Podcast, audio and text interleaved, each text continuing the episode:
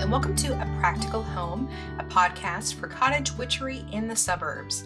I'm Mandy, and I'm glad that you could join me this week.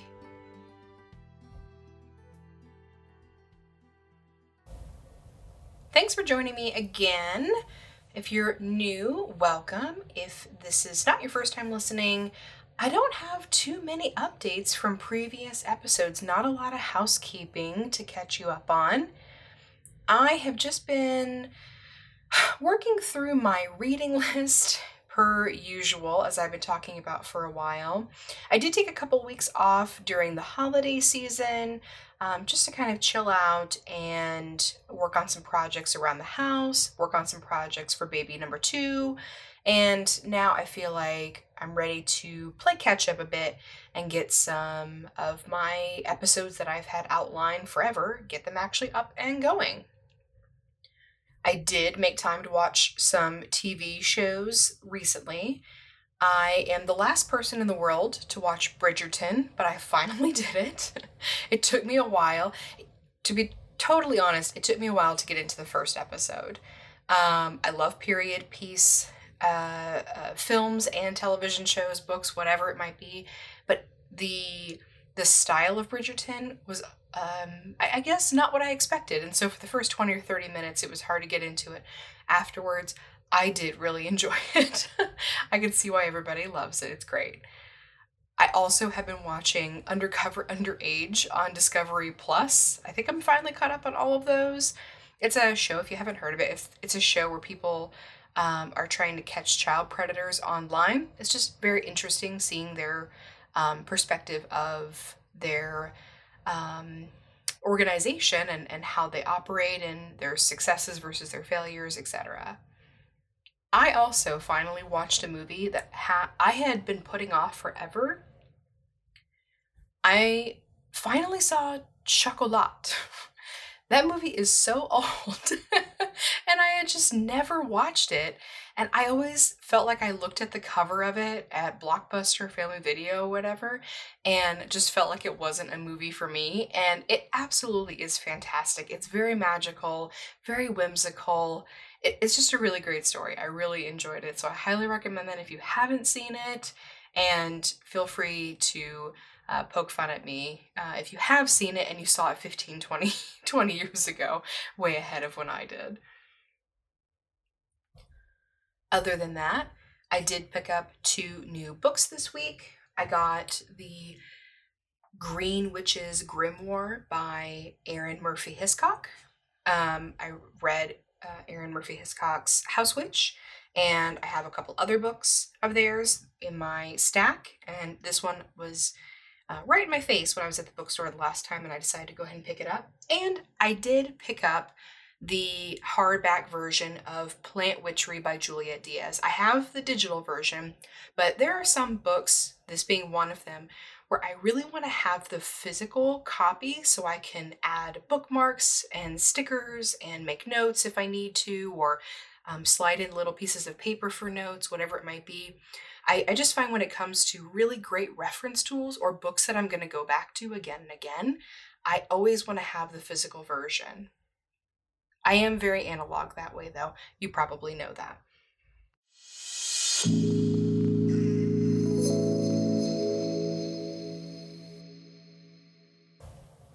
Well, without further ado, let's jump into today's topic.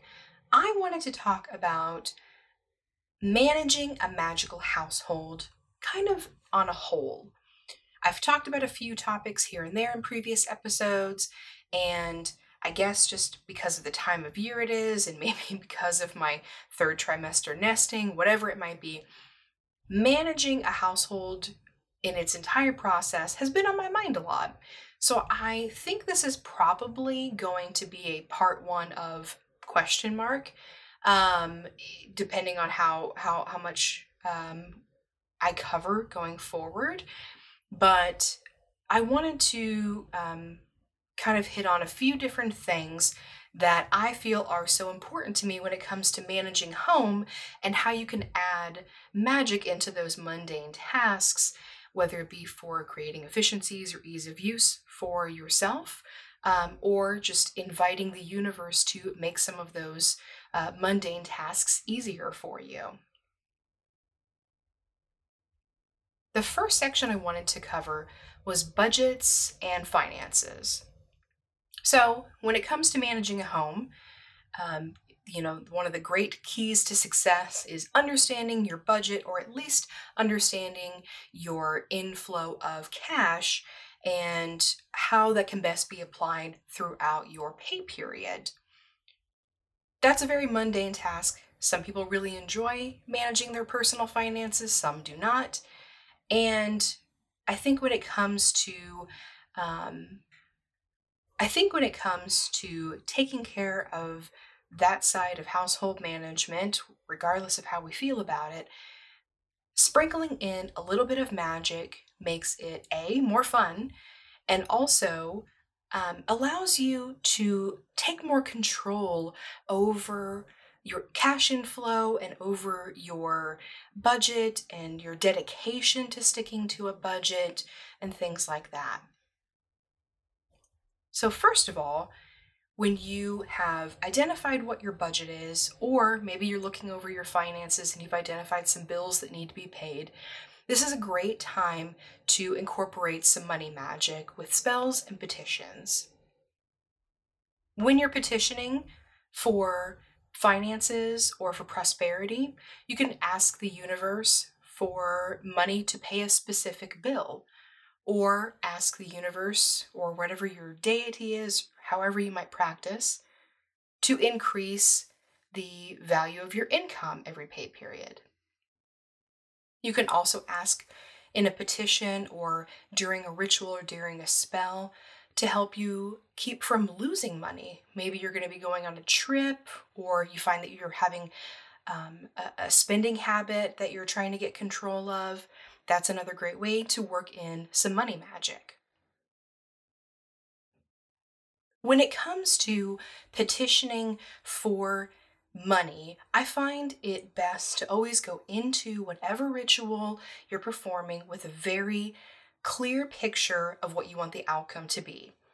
Be very grounded and very precise in what you are asking for. An example of this is if you're paying a bill, maybe you just want to petition for, um, you know, say $2,772.39 that you need to cover this bill. So you're asking for a very specific amount of money. The second part would be to dictate when you want that money to come to you. Let's say you need it by the end of the month. So you might say before the end of the month or on a specific day. If you don't have a set date, but you want to be able to um, make your time frame small so it, you know you're not waiting years and years and years for the universe to bring that money your way you could say that you are looking ahead uh, two months from now on the 15th is when you want this money to be placed where into your bank account uh, money that you might just receive by any means? Um, is it something you want to see in terms of a bonus or um, a, a pay increase? How do you want to receive that money so you can cover that bill? You should also be very clear on how you do not want to receive that money. For example, if you don't want to receive money um, because of the uh, loss of a loved one. You don't want to inherit something um, from their will. You don't want someone to to die in order to um, give you that cash payout that you are needing to cover this bill. Be very specific that you do not want anyone to be harmed. You don't want any death caused, and you don't want to lose anyone uh, that that you are close to in order to receive this money. So, if you're going to be petitioning for some money, how can you kind of put that petition in motion in terms of spell casting or a ritual? I think it's ideal to look at creating uh, a money bowl or a money sachet, whichever you're more comfortable with having around, and using that as the source of all of your financial energy. Everyone has a different idea for how to create a money bowl or a money sachet. There's different recipes out there. There are so many different spells that you can find online if you want to pull something that's already pre-made or you know there's so many different combinations of ingredients that you could apply uh, that suit your need but really if you're making a money bowl you're going to be putting all of the items that you want to draw money towards you into a bowl or a cauldron of some kind. And a money sachet would just be putting it in some type of uh, like charm bag type carrier or um, some type of um, uh, you know lightweight fabric or um, you know wrapping up in like a tarot bag, whatever it might be. Some things you might want to add to your money bowl or money sachet would be money oil. Money oil will be made using a carrier oil, and then essential oils, herbs, crystals, etc., that are associated with drawing money and prosperity to you would be added, and your energy would be combined with that, and you're infusing that oil with the intention of drawing money to, to you. So anything that the oil touches, whether it be inside of your money bowl, on the rim of it, inside of a money sachet, on your person, in your wallet, on your purse, on your backpack, whatever it might be, you're going to be bringing that um, that uh, universal call to you of drawing that money and drawing that pros- prosperity to you. There are also a ton of associations out there for other things that um, can be used either in a money oil or just directly into a money bowl or into a money sachet or whatever it might be. Um, crystals, of course, you have anything green for the most part is going to have some type of money drawing, prosperity drawing element to it. Um, jade, aventurine are great stones for that. I like to keep aventurine in my wallet to keep me from losing money and I also put aventurine in travel charm bags that I make. And the intention and petitions that I put in my travel charm bags um, when I throw them in my glove box is actually that I won't lose money while I'm on this trip that's unexpected, whether it be by a car accident um, or by unexpected purchases. And I put that in my glove box anytime I take a really long trip. Also, clear quartz can substitute for any stone that you have in this type of working. Herbs and plants associated with money, abundance, prosperity that can be used would include mint, allspice, cinnamon, basil, clove, all things that most people have in their spice cabinet already. You can also look to use a little more unusual plant ingredients like rose of Jericho, Spider plants and monsteras also invoke prosperity and bring that, that abundance towards you. Putting it all together may look something similar to what I do when I'm completing a working for home finances. I actually use a space in my office on the desk where I do my work from home business. And so I cleanse my office um, you know, the whole area where I'm going to be performing my work. I cast a circle of protection around the room. I call my deities and anyone else I may be working with um, if I feel like somebody else needs to be involved with this type of working. And I write my petition in a very specific way of how much I want, how I want to receive it, when I want to receive it by, how I don't want to receive it, and anything else specific that I can add. If it is a bill or something I'm trying to fulfill, I also have that with me while I'm writing my petition, and I use both of them in the money bowl. I will use a cauldron, um, typically, a small cauldron that I have, and I'll burn on a charcoal disc uh, different herbs that feel right to me at the time, but all herbs that correspond with um, prosperity and drawing money towards you and drawing, sometimes drawing luck if I'm looking for um, uh, some unexpected cash or unexpected finances. After I burn my herbs, I will state my intention out loud. In your head is fine, but I feel like I commit more when I say it out loud. And I'll read my, my petition out loud. Then I'll add my money oil. I will drop in any crystals and I will separately burn a green candle next to the working. Then I will set my petition and the bill or whatever it might be that I have underneath the cauldron, and I will place money around it as an offering.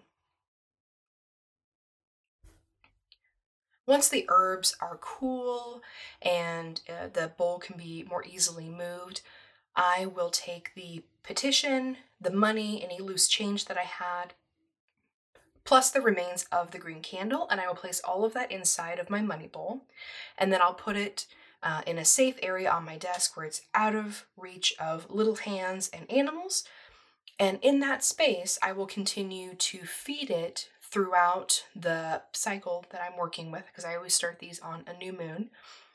And I will feed it with um, loose change, random cash that I receive, um, herbs, crystals, kind of whatever feels right, and I will continue to add intention to it and fuel it with my energy throughout that cycle.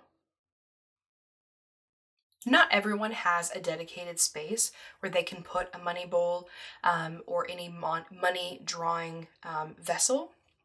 But if you do have the space, I would recommend setting up a permanent or maybe semi permanent money altar in your home where you always have a place to drop change, to drop petitions for um, money. You know, always have a working money bowl. That's a really great thing to have in a home because it just invites so much prosperity. And it's if you have a, an altar dedicated to it, you're constantly fueling it with your energy every time you go by it. I think it's also important to state that if you are putting out a call to the universe to receive funds, you really have to work for it. You can't um, you can't just expect things to drop into your lap. Um, as with any magical working, there ha- it's it's a it's an it's a agreement that you have. So you have something to uphold as well. For example, if you are looking for more income, uh, an an arrangement that you can make when you're petitioning for that increase in income is that you will start looking for jobs that have uh, a higher paying salary than what you receive now. And that's you upholding your end of the bargain. If you're asking to uh, to fulfill a bill or something that you have like that, then maybe your end of the bargain could be to cut back on spending to encourage that savings that you have to start building up. That's your end of the bargain. The next thing that I think of in home management is the dreaded shopping, meal planning, and cooking of the meals. I feel like cooking is always so fun unless you have to do it. if it's something you're volunteering for or you're working on a special project for yourself or your family, it's so much fun. But when, you know, there's an expectation of you having to put dinner on the table every single day, it can grow a bit daunting and some of the joy can be taken out of it. So I always try to bring myself back to um, the joys of kitchen magic when I'm preparing a meal plan for the week um, because it helps me get through a little bit easier. So, meal planning with magical intention is something that I have um, tried to incorporate as much as I can when I'm pulling up recipes that I want to shop for. When you're working intentions into your meal plan, maybe consider setting up recipes for specific purposes and intention and keeping them in your cookbook in that manner. Um, you know, having different recipes for open communication, different recipes for health, different recipes for prosperity, abundance, or maybe even love and romance and decide what you want to pull from that week based on what you feel that you need in your home to maintain balance. I received a cookbook when I got married. I think it's kind of like the newlywed cookbook is, is what it was titled, and it allows you to write in your own meals and add a bunch of comments about those meals and, and memories of you cooking, preparing, and, and uh, enjoying them with your spouse or with your family. And uh, I've gone back to those recipes and have added in magical correspondences so I can understand better what those meals um, could be purposed for. And, and I like having that, that freedom with my own write in cookbook. Similarly, when you are writing out your shopping list, you can consider ingredients for meals and what they are commonly associated with. Um, if you're, you know, not sure, there's tons of references out there you can find online or in a lot of different um, uh, witchy or magical books. And you could look up, you know, what is the magical property of a celery root or, um, you know, or of green peppers or, you know, anything like that. And maybe that will influence the way that you shop for your meals. Maybe that'll help you kind of change up some of your recipes. Another great way of adding magic into your meal planning and cooking experience is by supporting your community. Shopping local if possible, or looking to see where local produce or goods are sold. Finding that local connection to food just seems to make the meal feel more special because you know that you are giving back to the people who are working this land in you know any way that you can. You can also consider the quality of the product that you're purchasing and how it impacts the energy of your home and your family. Um, for example, you know, you could look to see would you feel more comfortable buying an organic version of whatever it is you're looking at, or are you comfortable with preservatives or, or different things like that? I'm not judging either way, but it is something to consider. Do you feel better about one version of that product than the other? Do you think it would contribute to more positive energy in your home over the other? And maybe that'll change the way that you have your shopping habits. Oh, it's getting warm in my office. I don't know why, it just is. Okay, so kitchen magic is the next part of that. Now that you've gone through the planning and the shopping stages, kitchen magic, the more fun part of everything, obviously involves cooking with intention. So that takes a very mundane task and makes it very magical and special when you're considering the intention of your meal and putting your own energy into it for what you hope your family or you yourself gain from eating this meal. You can also bless your food, bless your utensils, bless your entire kitchen.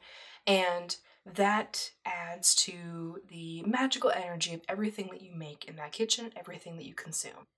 Limiting waste while you're cooking is also a great way of adding magic into your meal. You could buy products and use products in your cooking that have less plastic um, or you know consider composting the scraps that you have or freezing produce bits in order to make a broth later on limiting that waste that you create is one of the better ways to connect to nature, which is really what it's all about, isn't it? Okay, Let's talk about housekeeping. Cleaning is so important, and we all have to adjust our schedules and our lives in order to, to maintain it in some fashion. I've already talked about cleansing a home in another episode, and so I'm not really going to talk about that. I wanted to kind of talk about my magical cleaning toolkit that I use whenever I'm cleaning the house with specific products um, or DIYs that I have. So when I am cleaning the house, I first and foremost got myself a cleaning caddy, those little plastic trays that you can carry around, and I have loaded it with items that I feel comfortable using in my home because they're clean. And most of the products that I use, if they're not something like uh, an organic cleaning product that I've purchased, they're DIY items that I have that have specific intentions with them.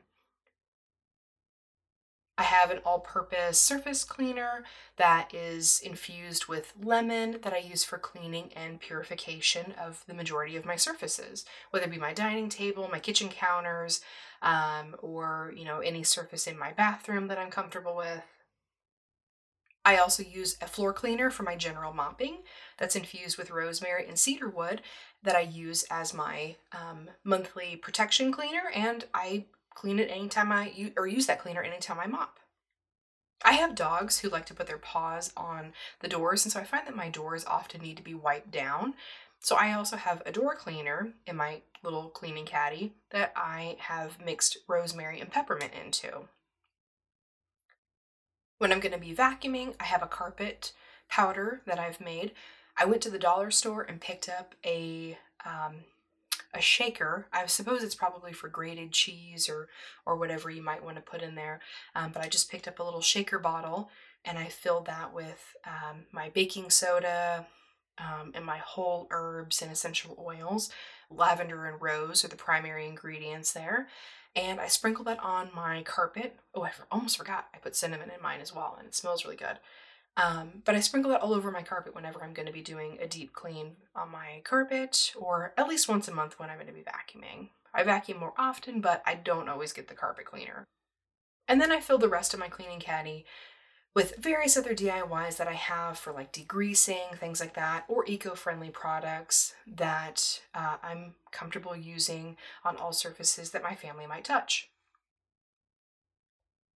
When I'm cleaning, I want to clean with purpose. Otherwise, it's just another mundane task that I'm having to put up with. So I'm stating my intentions whenever I'm cleaning areas of purification or encouraging balance or removing toxins, whatever it might be. And I'm keeping that in the back of my mind while I'm going through those motions um, and adding my intention as best as I can. You can also enchant any products that you use, whether it be the tools or the spray chemicals that you're using. You can also recite incantations while you're performing a cleaning act, or, you know, use different methods of raising the vibration of uh, of yourself, you know, through singing, dancing around while you're doing it, whatever you might be more comfortable with. And that adds so much intention and energy into your into your regular cleaning schedule. Lastly, I feel like when you're managing a household that's not just yourself, even when it is just yourself, but it's a little bit different if you're sharing space with other people. A big part of managing that home, at least for me, is ensuring that all needs of everyone in the home are being met. And I try to do that through um, identifying common goals or the wants and needs of, of my family and then I work on manifestation um, throughout those cycles to bring my family whatever their goals are. Um, I don't want to get too deep into this topic because next week I really want to talk about manifestation and vision boards as we're getting towards the new year, and that's a really great time to set up your yearly goals. But manifestation to me of common goals of the household even if it's just yourself, identifying your own goals and making those a reality is a big part of ensuring harmony and uh, a peaceful living space.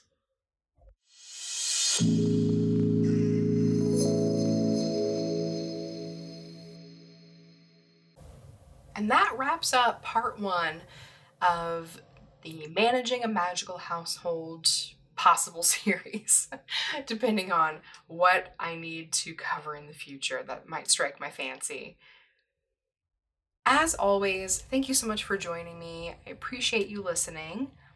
If you want to connect or if you have anything you want to share with me about your magical household management, feel free to connect with me at Instagram. You can find me at a practical home podcast.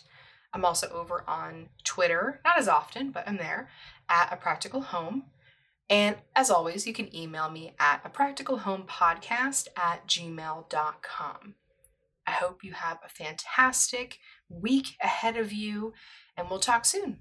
Until next time, bye bye.